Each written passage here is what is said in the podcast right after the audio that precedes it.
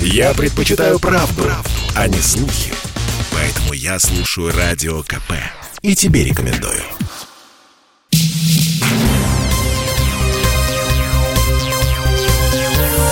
Темы дня. Часть первая. Иван Панкин, Николай Сванидзе, здравствуйте. О чем мы с вами ни разу не говорили про политические партии. Уже давно пора поговорить про партии и их влияние на нас, на простых людей в целом. Вот у нас... Сколько у нас вообще политических партий? Вроде бы не сосчитать так сразу. Но основных это «Единая Россия», «Справедливая Россия», ЛДПР, КПРФ. Черт его знает. Что свидетельствует о нашем отношении к партиям и в отношениях партии к нам. Да, «Яблоко». Яблоко есть. Яблоко есть. Потом ну, новички. Партия Роста Титова, и партия, партия «Новые люди». Алексея Нечаева. Ну так вот, видите, мы назвали основные партии с вами. Давайте поговорим о том, чем они занимаются в Госдуме и зачем им туда попадать, вообще проходить, и чем они там будут заниматься, в чем перспективы, и главное, Главное, что от этого нам, простым людям? Вы знаете, Давайте с основных начнем. Давайте с основных. Ну, основная у нас, понятная, партия власти. Да. И чем она занимается? Зачем Вы знаете, она нужна? Она ничем не занимается. Вообще у нас с партиями очень плохо. Из всех перечисленных вами и мной партий, истинно партиями являются, я бы сказал так, вот я назову коммунисты, да, несомненно, партия КПРФ, Яблоко, да, несомненно, партия. Я, я их не сравниваю по влиянию и по количественному составу, я беру их идентичность, я бы так сказал. Их можно выделить из общей массы. Они отличимы идеологически, политически. Единая Россия это, это не партия. Это как КПСС при советской власти. Нечто большее? Что? Нет, не больше, не меньше. Это просто некое аморфное образование, в которое нужно вступать так или иначе, чтобы делать карьеру. Это партия власти, она не идеологична абсолютно. Какая идеология у Единой России? Ни, никакой. Что сегодня сказал утром президент Путин, то есть идеология. Это не партия. Какая же это партия? Не партия. Ну, это... там вообще там руководит Медведев, Путин же давно вышел. А может, партия власти руководить реально зам руководителя Совета Безопасности. Зам руководителя. В чем проблема? Объясните. Проблем ни в чем нет, просто он, он не руководит страной. А это партия власти. Конечно, они, они, они формально ориентируются на Медведева, фактически на Путина. И на Медведева они ориентируются только до тех пор, пока Медведев вместе, с Путиным. Если Путин завтра его погонит, они перестанут быть, быть под Медведевым. Конечно, это партия Путина, разумеется. И ориентируются они только на слова Путина. Никакой идеологии, ничего. Сегодня скажут, идем налево, пойдут налево. Скажут, идем направо, пойдут направо. Это не партия. Значит, потому что у каждой партии нормально есть своя идеология. Будь то фашистская партия, нацистская, это партия была. У нее была своя страшная, античеловеческая, там людоедская ну, идеология, она была отличима. То есть в этом смысле даже партия зеленых... Она отличима, конечно. Она в большем, в большем смысле партия... Несомненно, несомненно, у нее, у нее есть отличимая программа, конечно. Яблоко, партия российской интеллигенции, либеральная, маловлиятельно, но отличима, ни с кем не спутаешь. Кстати, накануне я побеседовал с Дмитрием Стешиным, военкором «Комсомольской правды». Он вот сразу после выборов, в ночь, когда начался подсчет голосов, был в штабе партии «Справедливая Россия за правду» и предположил после посещения этого самого штаба, что партия-то это, точнее, вот этот симбиоз, который был создан относительно недавно, это ведь до этого были две разные партии «Справедливая Россия» и партия «За правду» Прилепинская, та Мироновская. Так вот, он предположил, Дима Стешин, что партия проживет вот в таком виде недолго. Ты был в штабе «Справедливой да. России за правду». Прилепин, насколько я понимаю, не появился сразу. Скажи, пожалуйста, почему, как ты считаешь? Или, может, у тебя инсайт есть какой-то? Все очень просто. Я девушку в пресс-службе спросил, где Захар Прилепин, хочу повидать старого товарища. Она мне так поджала губы, говорит, не знаю может быть, он в Нижнем Новгороде, она не знаю. Ну, вот все понятно, как бы с этой коалицией. Я думаю, она просуществует еще дней 5-10, вот как подведут итоги выборов, развалит. Тут конфликт старый волк и молодой вожак, понимаете, хотя я их обоих достаточно уважаю, но им вместе не быть, конечно. Как называется эта партия Прилепина? За правду. За правду. Абсолютно то же самое. Название смешное. За правду. Может, потому что все остальные против правды. Архаичное такое крестьянское название. Во, а они за простых людей. Ну, это, ну, это они так провозглашают, за каких они там людей мы посмотрим. Сомневаюсь, что за простых. Название смешное, очень популистское, очень демагогическое название. Все названия, которые претендуют на привлечение простых людей, вот за правду наши, наши, на все остальные вроде как чужие, да? За правду, там, за Россию, а все остальные против России, значит. Вот это все, это все демагогическое название. За Россию лучше, чем за Сталина, Николай Карлович. Поэтому я вот лично не против. Лучше, но за, Сталина, но за Сталина это очень плохо, но за Сталина это, это отличимо. Мы за Сталина, да, типа. Но их можно отличить. Хорошо, они за Сталина. Я за них не буду голосовать. Но я понимаю, за кого они. А что такое за правду? Не понимаю. За правду, значит, хотим понравиться. Вот что это значит. Правда, когда вы вот э, критикуете, так особенно проходясь по партии «За правду», мне кажется, что тут сказывается ваше личное негативное отношение к Захару Прилепину. Я к нему плохо отношусь как к политическому деятелю, да. Я, я к нему очень хорошо отношусь как к писателю, уважаю его как писателя, ценю его, его талант. Как к политическому деятелю отношусь плохо, потому что действительно считаю, что он в значительной степени идет по пути политической демагогии, использует свою писательскую определенную популярность, хотя сейчас писатели у нас не слишком популярны, их не, не очень читают. Не вина их, скорее, а такой признак времени. Но как писателю я его, я его, повторяю еще раз, очень уважаю, как политического деятеля нет. Так же, как, скажем, я уважаю там Никита Сергеевича Михалкова за его ранние зрелые кинопроизведения, считаю, что он потрясающего класса режиссер, я люблю его кино, но совершенно не уважаю его как, как общественного и политического деятеля. Вот, так, так или иначе, ЛДПР. Ну, как, ну какая это партия, извините меня? Это партия Жириновского. Ну, все-таки ты сколько? Ты Абсо... десятилетия живет уже. Ну, живет, живет за, за счет таланта Жириновского. Нет, подождите, стоп, стоп, давайте тут поподробнее, мне интересно. Давайте. А она как расшифровывается? Либеральная демократическая партия. Представляете себе этого либерала, Жириновского. Это я могу вступить в либерально-демократическую партию. Вот я либеральный демократ, но не жириновец. То есть название не имеет никакого отношения к реальности. Реальности там нет. Реальность такая, как сегодня, вот, как я говорю у «Единой России», что сегодня скажет Путин, у них что сегодня скажет Жириновский. Абсолютно. Скажет, скажет налево, налево, скажет направо, направо. Скажет за Америку, пойдут голосовать за Америку. Скажет против, будут против. То есть, когда Жириновский уйдет на пенсию... Партия, партия, партия развалится. Партия развалится. Несомненно. Вы так считаете? Абсолютно убежден. Хорошо. Вы можете назвать там второго или третьего человека от партии ЛДПР? Не, не, не могу. Был всего сын, все. Был когда-то Митрофанов, который сейчас прячется где-то за границей. Больше там никого нет, никого даже не знаю. Вот там это самый Фургал от ЛДПР, пожалуйста. Да. Популярный, бывший ныне подсудимый хабаровский губернатор. И как вот фамилия этого, кто сейчас его заменил-то? Дегтярев. Дегтярев. Вот, еще один птенец гнезда Жириновского. Э, несерьезный совершенно кандидат в лидеры партии. Фургал серьезный, но он под судом. Но так или иначе, это тоже партия, которая не имеет никакой идеологии абсолютно. Их идеология – это Жириновский. Это талант Жириновского, огромный, политический, беспринципный, который он, так сказать, эксплуатирует уже действительно очень, очень много лет успешно, превратив фактически свой талант и партию в успешную коммерческую организацию. Все, больше никого не могу назвать. Да, вот коммунисты. Коммунисты – это идеологическая партия, несомненно. Никогда в жизни не будут за них голосовать. Но, но потому что это как раз, вы говорите, за Сталина. Вот они за Сталина. Коммунисты у нас, у нас коммунисты, КПРФ не, Ленин, не, не ленинская партия, а сталинская партия. И поэтому очень далеки они страшны от меня. Но, они, но, но это, несомненно, партия со своим знаменем, своими лозунгами, своей идеологией. Да, это так. Они сейчас поддерживают власть, потому что они прикормлены властью. Но, тем не менее, как только власть начнет дробиться, слабеть, они немедленно встанут в оппозицию в реальную. Нынешняя так называемая оппозиционная партия нисколько не оппозиционная. Но как только власть зашатается, они сразу станут оппозиционными. Вот коммунисты готовы. Но страна левая, страна, склонная к принятию очень благодарному уравнительных таких шариковских лозунгов на тему «отнять и разделить». Это всегда у нас очень большой благодарностью принимается. И если жизнь не будет улучшаться, она не будет в ближайшее время улучшаться, судя по всему.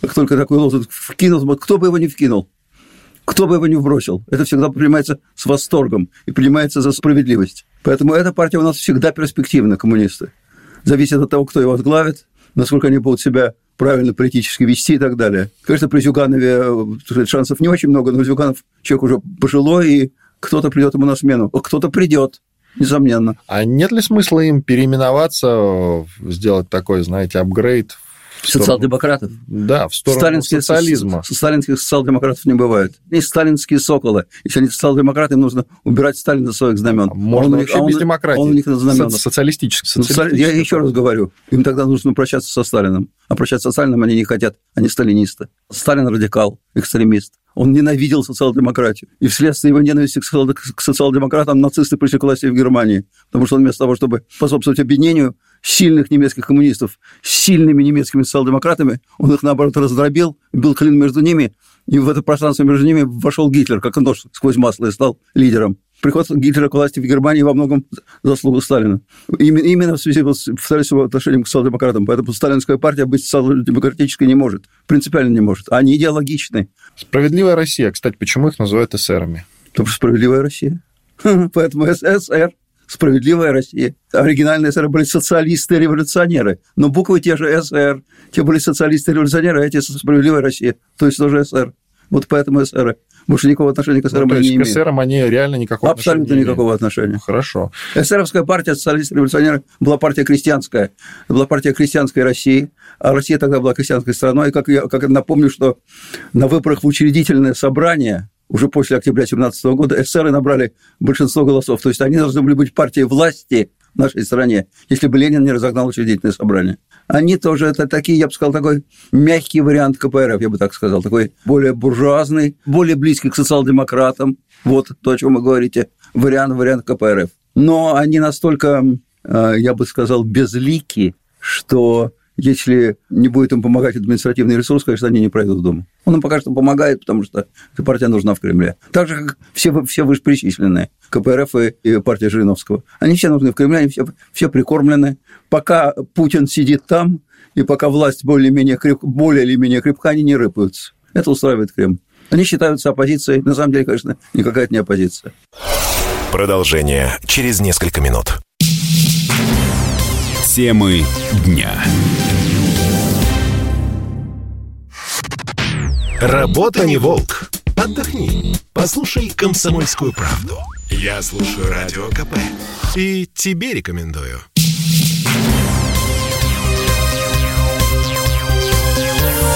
Темы дня. Часть вторая. Иван Панкин, Николай Сванидзе. Есть же такое понятие системная оппозиция. Это ложное понятие, обманное. Системная оппозиция – это вот в Англии или в Штатах, где есть партия власти, а есть партия оппозиции, она системная, но она реальная. Но они меняются местами. Они меняются местами, но у них разные программы. Это очень разные. То республиканцы, то демократы. Там. Да, то республиканцы, то демократы в Штатах, то консерваторы, то, то лейбористы в Англии. У них разные программы, реально разная идеология. Они меняются местами системно. Вот, и вот это системная оппозиция. У нас это не системная оппозиция, у нас это просто не оппозиция. А тогда кто такие представители несистемной оппозиции в России? Несистемная оппозиция – это те, кого нет в Думе. Те, кто есть, реально... Это условный Навальный? В том числе. Есть очень резкая оппозиция. Я только не, не помню фамилии этих людей, потому что они так, как трава. Очень серьезная, очень резкая, очень жесткая. И, кстати, очень популярная оппозиция власти, стороны радикальной, такой просоветской, просталинской, иногда нацистской, которая обвиняет Путина в том, в том что он ставленник США. Таких, таких людей очень много. Квачков, условно, вот Квачков. Вот вам пример такой оппозиции. До некоторого времени это таким мягким вариантом при, примера такой оппозиции был и Прилепин, но потом он был прикорблен Кремлем и стал, так сказать, брать пищу из рук и перестал быть оппозиционером. Что касается других партий, вот тоже «Яблоко». Мы о нем вскоре вспомянули, но ничего конкретного не сказали. При этом вы убеждены, что у них есть идеология, Несомненно. партия. Несомненно. Ну, только что-то они набирают так мало. Причем здесь это мало-много? В нашей стране партия без идеологии может набирать много, потому что если ей помогает административный ресурс, естественно. Жириновскому помогает? Помогает в какой-то мере административный ресурс, конечно. И плюс, плюс яркая яркость самого Жириновского. Партия, которая не выдвигает конкретных лозунгов, она больше у нас получает, потому что никого не отпугивает. Понимаете? Понимаете, в чем дело? Вот если, скажем, я говорю, вот это черное, я сразу отпугиваю тех, кто считает, что это белое. Те, кто считает, что это белое, сразу голосуют против меня. А кто считаешь черное? Нет, хрен ты врешь вот это белое. Если я говорю, вы знаете, вот тут разные цвета, можно судить по-разному. Для одних черное, для, для других белое. Все, я уже никого не пугаю. Понимаете? Поэтому там, скажем, все однозначные высказывания по любому поводу, они сразу кого-то отпугивают. Поэтому в нашей стране выгодно, если тебе помогает административный ресурс, если он тебе не помогает, ты будешь безлик и не замечен никем, и не пройдешь. Но если ты э, если тебе помогает ресурс, ты станешь не безлик, а наоборот как бы всеобщий. Ты смотри, никого не пугает, вроде нормальные вещи говорит. Не за Сталина, и не против Сталина. И не за Ленина, и не против Ленина. Ну, нормальный вроде такой мужик. То есть каждый считает его своим. Вот есть такая манера, очень, кстати, в свое время была у Путина. В свое время на заре его президентской деятельности мы с ним общались, я у него брал интервью. И вот у него есть такая манера, не знаю, это его личная, возможно, талант. Может быть, это сказать, научили в школе КГБ, может быть, и то, и другое. Но у него есть такая манера. Для политика очень, э, и для публичного человека очень э, такая удачная. Он производит впечатление на всех, что он с тобой согласен. При этом не говоря, он тебя не обманывает. Вот мы с вами поссорились. Вот мы с вами поссорились в лоскуты. И каждый по очереди, сначала я захожу к Путину и говорю, слушайте, Иван, просто ну, ужас какой человек, надо что-то с ним делать. Потом вы заходите и говорите, ну, Николай Сванидзе, ну, просто кошмар, ну, расстрелять его расстрелять чертов И каждый, будет, каждый выйдет от него с ощущением, что он твой союзник. При, при этом он ничего не обещает. Он, он не с вами не согласится, не со мной согласится, не, не со мной не, не, не согласится. Но будет так себя вести, так выражение лица, такие выберет слова, что и у вас, и у меня будет ощущение, что он, что он на нашей стороне. Вот это, это очень важно. Есть такие партии, которые ничего прямо не говорят, но вроде ощущение, что вроде они ни с кем не спорят. И каждый считает, что они за нас. Но для этого, я повторяю, нужно, нужно их раскручивать. а это хорошо их... или плохо, вот это качество для партий? Для, для, для президента это, это хорошо, а для партий? Э, смотря для какого президента, смотря на каком этапе, иногда нужно тоже лицо свое иметь, конечно, но Путин, Путин имеет свое лицо, несомненно. Для партии, для наших партий это скорее хорошо, в смысле эффективно. Если, повторяю, она поддерживается административно. Если нет, то это будет безликость. Вот эта вот, вот эта всеобщность, желание всем понравиться, будет безликостью. И никто не проголосует. А что они говорят? Да хрен знает, что они говорят. Неотличимо, как, как, как мыло. Скользкие не поймешь, с какой стороны. А если им помогает административный ресурс, тогда, ну, представь себе вот администратора. Вот, скажем, идет человек губернатора. Если ему помогает административный ресурс, он говорит, ребят, я за вас, за всех. За белых, за русских, за нерусских, за красных, за зеленых, за всех, за всех. Будем дороги строить, там все, все. Говорит гладкие фразы, которые никому не интересны. Все так говорят. Проголосуют за него? Нет, если, если его никто не знает. Приехал еще один такой гладкий, как галыш.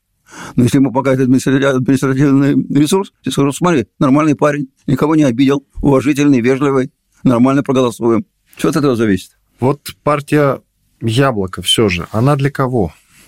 Для либеральной городской интеллигенции. А чем отличается от ЛДПР, которые тоже либеральные вроде как? Они либеральные по названию, не имеют никакого отношения к либералам и к интеллигенции тоже, абсолютно никакого. Ни, никакого совсем отношения вообще. А в России много интеллигенции, вот вы как считаете так? Я понимаю, что процент вы не назовете, но условно. Вы знаете, э, это сложный вопрос, это заслуживает отдельного разговора. Как вот вскользь не сказать, потому что интеллигенция в России – это феномен социальный, который э, появился в начале, в середине 19 века, 19 то есть скоро 200 лет как. Но в последнее время я считаю, что сходит на нет. Была русская интеллигенция, российская, потом была советская интеллигенция, она была. Сейчас она размывается, потому что одни э, представители интеллигенции пошли во власть, немногочисленные, другие опустились, в смысле материальном, и ходят в грязных ботинках и думают о том, как им прокормить семью. Третьи уехали. Интеллигенции очень мало как таковой. Интеллигенция – это чисто российский феномен. На Западе нет такого слова. Там есть intellectuals, интеллектуалы. То есть, ну, иначе говоря, образованные думающие люди. Но у нас это не просто образованные люди. У нас интеллигент – это человек... Я бы сказал, что интеллигент даже может не иметь высшего образования. Крестьянин или рабочий может быть интеллигентом. Интеллигенция подразумевает представление об этике, заботу о ближнем, может быть, какие-то христианские постулаты. Вот что такое русский интеллигент. Это человек не просто образованный, но человек благородный, думающий, рефлексирующий, озабоченный положением ближнего. Вот, вот, вот эта интеллигенция. Но для этого нужно еще иметь свободное время, для того, чтобы думать о ближнем и беседовать о нем, э, заботиться о нем. Для этого нужно материальное определенное положение. Не нужно быть богатым человеком, но нужно быть хотя бы достаточно обеспеченным, чтобы не думать все, все время о том, где бы взять котлету и как прокормить детей. И нужно иметь какое-то свободное время, чтобы беседовать с друзьями на кухне о высоком. У нас сейчас таких людей очень мало. Потому слаба и партия «Яблоко». У какой из этих партий, о которых мы только что поговорили, есть реальное политическое будущее? Сложно сказать. Потому что мы не знаем, какое политическое будущее у нашей страны. Ну, давайте на 4 года вперед. Не знаю, на 4 года тоже не могу заглянуть. Я не знаю, что будет через 4 года. Абсолютно. Я не знаю, что будет через год будучи нашей страны на данный момент абсолютно скрыты во мгле. Даже через 4 года. Потому что а от этого именно зависит положение партии. Может быть, придет какой-то другой человек вместо Путина через год, я не знаю. и у него будет своя партия. Он отбросит носком сапога ботинка отбросит Единую Россию, не будет ее вообще. Забудут они через год, потому что она, повторяю, никому не запомнится. Никто не запомнит, что такое Единая Россия. И будет вместо нее какая-то другая партия, там, просто там Родина, за Родину, за правду, против правды, не знаю. За что? За, за все хорошее против всего плохого. Понимаете? Ну, что, что нет будущего ЛДПР, я практически уверен, потому что она просто вождистская партия, второго Жириновского не найти у нее будущего нет. У Яблока может быть будущее, хотя а, а, эта партия никогда не будет у власти. Но, но как, как, как одна из политических партий, она имеет свое, свое будущее. Ну, Явлинский, он уже и в президенты баллотироваться не будет. То есть это говорит Нет. о том, что человек уже уходит с политической ну, сцены. Ну, почему уходит? Он не уходит с политической сцены, он остается на сцене, просто он не, просто он не баллотируется в президенты. Но со сцены он, не он просто упоминал, что в связи с возрастом уже Но, но, но не уходит. Почему? Он, он, он по-прежнему Э, имеет свою позицию, он ее очень твердо выражает. Явлинский остается вполне уважаемым, заметным персонажем. Но, конечно, президентом он не будет. И партия это не будет никогда лидирующей. Потому что либеральная интеллигенция не может прийти к власти в нашей стране. У нас страна не либеральная и не интеллигентская. Вообще партия интеллигенции сложно прийти к власти. На короткое время возможно, на долгом промежутке нет. Пожалуй, что ни в одной стране мира. Нигде интеллигенция не составляет большинства. Кстати, я вот смотрю, сейчас вспомнил фамилию Касьянова, и вспомнил про партию Парнас. Ну вот, пожалуйста, есть партия Парнас. Кстати, как вам название Парнас? Лучше, чем за правду? Ну, в какой-то мере, да. Потому что все-таки несколько что-то такое творческое просматривается. Хотя бы. Партия Парнас это явно хотя бы с народными массами не заигрывает, потому что народная масса не понимает, что такое Парнас.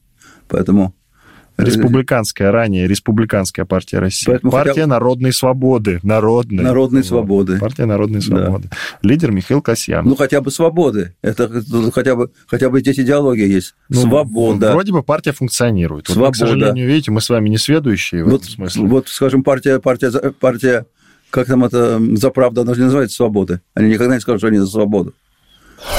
Продолжение через несколько минут. Темы дня. Слухами земля полнится.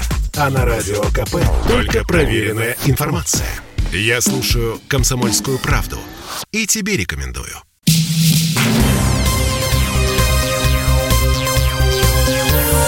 Темы дня. Часть третья. Иван Панкин, Николай Сванидзе. Что касается новых партий, вот те же «Новые люди», партия Роста, Титова. Вы, может быть, следили или не следили за ними? У них есть какое-то политическое будущее? Никакого будущего у них нет. Из них может быть э, будущее только у партии «За правду», потому что она прокремлевская, и Кремль ей помогает и подкармливает ее. Может быть, ее, ее на, на смену «Справедливой России» или на смену партии Родины, или на смену ЛДПР, на, на смену ей готовят, на мой взгляд, партию «За правду» Прилепина. Тем более, что он человек достаточно такой харизматичный сам по себе. Она абсолютно потеряла оппозиционность, она абсолютно прокремлевская. По настроению близка к силовикам кремлевским. Я думаю, что силовики ее и толкают. А основателем и неофициальным лидером является Дмитрий Рогозин. Ну, да, да, да, совершенно верно. Грош цена этой партии, которую возглавляет госчиновник. А почему? А потому что какой смысл? Эта партия может, может критиковать власть? Нет. Нет, не может потому что ее лидер – госчиновник. Значит, по определению это одно из ответвлений таких ручейков партии власти. Какой, какой к ней интерес? А какая задача партии в идеале? В идеале задача партии – выдвинуть определенную программу и стремиться к власти, чтобы эту программу реализовать. Задача максимум любой политической партии в любой стране. Чем занимаются те партии, которые в Госдуме представлены сейчас? Вот реально, что они делают? Они живут, собирают деньги. Неплохо, судя по всему. Неплохо, собирают деньги. Собирают деньги, что вы имеете в виду? Ну, так сказать, на свое существование, потому что им подкидывает, как, как всей системная оппозиция, им подкидывает Кремль бабки. Да, они в значительной степени на, на, на бюджетном финансировании. Не забывайте этого. Очень выгодно быть в Думе. И невыгодно ссориться с Кремлем. Потому что тогда тебя снимут с бюджетного финансирования. И нифига ты не получишь за это. В следующий раз ты не пройдешь. Потому что тебя снимут не только с бюджетного финансирования, но и с административного ресурса. То есть тебе не будут помогать проходить в Думу, а наоборот будут мешать. И фиг пройдешь. Вот и все. Вот это ручные партии. Они разные, я повторяю. Разные по степени идентичности, по степени влиятельности. Но в том, что они абсолютно ручные по отношению к Кремлю, они одинаковы. Пашка Пряников, мой коллега, историк и журналист, написал вся страница в Фейсбуке. Четыре системные партии обслуживают в основном большой пласт бюджетников. Это почти 45 миллионов пенсионеров и примерно 16 миллионов человек, получающих зарплату из бюджета, от силовиков и чиновников до врачей и учителей. 60 миллионов человек из базы вроде много. Кстати, число приходящих на выборы в Госдуму около 60% избирателей подозрительно совпадает с численностью этой группы. Но вторая часть общества — это люди, занятые в частной экономике и самозанятые. Обе составляют примерно по 20 миллионов, то есть 40 миллионов человек. И вот у этих людей почти нет представительства, ни одна партия по-настоящему не работает с ними. Вялые попытки достучаться до них предпринимают небольшие либеральные партии, и то без особого успеха. Соглашусь, правильно. Я бы только прибавил вот этим значит, группам самозанятых и занятых в бизнесе частном еще одну группу, молодежь, которая пока ничем не занята, нигде не занята. И, может быть, не будет занята и от этого растут ее... Молодежь до 18 вы имеете в виду? До 22. Это очень серьезный сегмент молодежи. Потому что у нас сейчас почти все получают высшее образование. Поэтому студенческая молодежь – это почти вся наша молодежь. Студенты, которые очень заинтересованы в социальных лифтах, которые не работают, которые заинтересованы в свободе самовыражения в силу своего возраста, в силу своей отвязанности, в силу своего, своей образованности. Потому что если раньше у нас молодежь была не образована, там рабочая молодежь, теперь у нас вся молодежь практически образованная. Студенты – это люди, которые получают высшее образование, так или иначе. Значит, они выходят образованными людьми. С ними уже шутки такие плохие, они уже не понимают барабанной пропаганды, им она неинтересна. Это поколение, которое уже живет в сети, они смотрят телевизор. Совершенно другая среда, совершенно другая социальная среда. Поэтому разрыв, вот как в Беларуси, то, что мы наблюдаем, разрыв приходит в значительной степени по возрасту, по демографии, это демократический разрыв. Он не, в меньшей степени социальный и в большей степени демографический. Это очень интересно. Вот я бы еще прибавил сюда, это огромный отряд к тому, что указал ваш приятель. Люди, это люди, с которыми предстоит работать, с которыми нужно будет работать всем политикам, и работать не так, как работают сейчас вот эти вот те, те э, системные ребята, которые, от имени которых вещают по телевизору и, значит, все вешают на уши лапшу. Такую лапшу им на уши не повесишь. Им нужен совершенно другой разговор. Они не верят этой лапше. Поэтому страна сейчас меняется. Меняется демографически, и потому меняется социально. И потому меняется политически. А есть же еще движения у нас некие. Вот тоже, знаете, движение, общественное движение за новый социализм, Ой, ну, который ну, возглавляет Платошкин, знаете. Ну, да? ради бога. Ну, Платошкин сам по себе вроде такой популярный блогер, но он абсолютно радикально левый человек. Вот это вот как раз вот, это я, я, я назвал, назвал Квачкова. Платошкина из той же серии. Он просто не, не бегает там с арбалетом, не покушается на жизнь Чубайса, но идеологически тот же Квачков. И он образованнее Квачкова, несомненно. Квачков такая глубокая архаика. Платошкин образованный человек, но идеологически он самый такой более современный, более образованный вариант Квачкова. Он, он популярен, именно потому что он уравнитель, он левый, он, он реально оппозиционен, он, он реально ненавидит Кремль, но он, он ненавидит с другой стороны. Я, я повторяюсь, то, что он считает, что Кремль, так сказать, льет воду на, на, на мельницу мировой буржуазии и Соединенных Штатов Америки. И что там чуть-чуть ли не президент Путин там ставник мирового капитала и Госдеп США. Есть такая смешная позиция, и она достаточно популярна. А у этих движений есть какое-то будущее? Возможно. Вот у этих движений возможно будущее. То есть э, движение Платошкина за новый социализм, оно не Я не имею в виду именно движение Платошкина, бог с Платошкиным, но он один из тех... Я и говорю, он, таких он, движений много. Да, да, он идеологически, такой условный Платошкин, идеологически имеет будущее, потому что эти настроения, они очень глубоко сидят в нашей огромной стране огромный, растянутый на, на сотни километров, на, на, на тысячи. У, у, отрыв берет, когда ты смотришь на нашу карту, где-то 4 пятых за Уралом, а, а там, в свою очередь, 4 пятых вообще земель, которые не обрабатываются. Там нога человека не ступала. Медведь, прокурор, закон тайга. И вот этот народ, который получает там 10 тысяч рублей в месяц максимум, и еще мечтает об этих 10 тысячах, а некоторые 5 получают. Вот этот народ, он очень национально уравнительно, совершенно по-шариковски. Еще раз повторяю, поэтому такие лозунги, которые предлагают радикальные критики с той стороны, они там всегда обречены на популярность. Поэтому чем хуже мы живем, тем больше вероятность взлета вот именно таких партий. Чем в идеале, как вы это видите, должны заниматься политические партии в Госдуме и сколько их там максимально должно быть? Ой, в России. Ну, мы, мы уже с вами разобрали, что ну, в США две, в Великобритании две, хотя там есть какие-то дополнительные партии, понятно. Но нет, дополнительных силы... в США дополнительных тоже там 100 штук. Ну вот. Ну, там основные два. Две. две. Вот. Вообще в идеале две-три партии. Больше не надо. Но... Это те основные, которые должны сидеть в Госдуме. Которые должны по очереди приходить к власти. Неважно, будут они сидеть в Госдуме или нет. Но если они будут приходить к власти, значит, они будут сидеть в Госдуме, естественно. Потому что они должны иметь свой рупор. Госдума – это рупор. В оригинале это же Дума – это место для дискуссий. В Госдуме должны э, обсуждаться варианты развития страны. В Госдуме должен обсуждаться бюджет. Не так, как сейчас он обсуждается, а по-настоящему. Каковы наши приоритеты бюджетные, да? Что нам уделять э, больше, больше внимания? Будут, будут лоббисты от военно-промышленного комплекса, нормально от медицины нормально, от образования нормально, от культуры нормально. Все эти лоббистские группы будут сталкиваться как бильярдные шары в Госдуме, будут, будут дебаты. Там будут сидеть профессиональные, профессиональные эксперты, они будут получать указания из Кремля, как, как голосовать.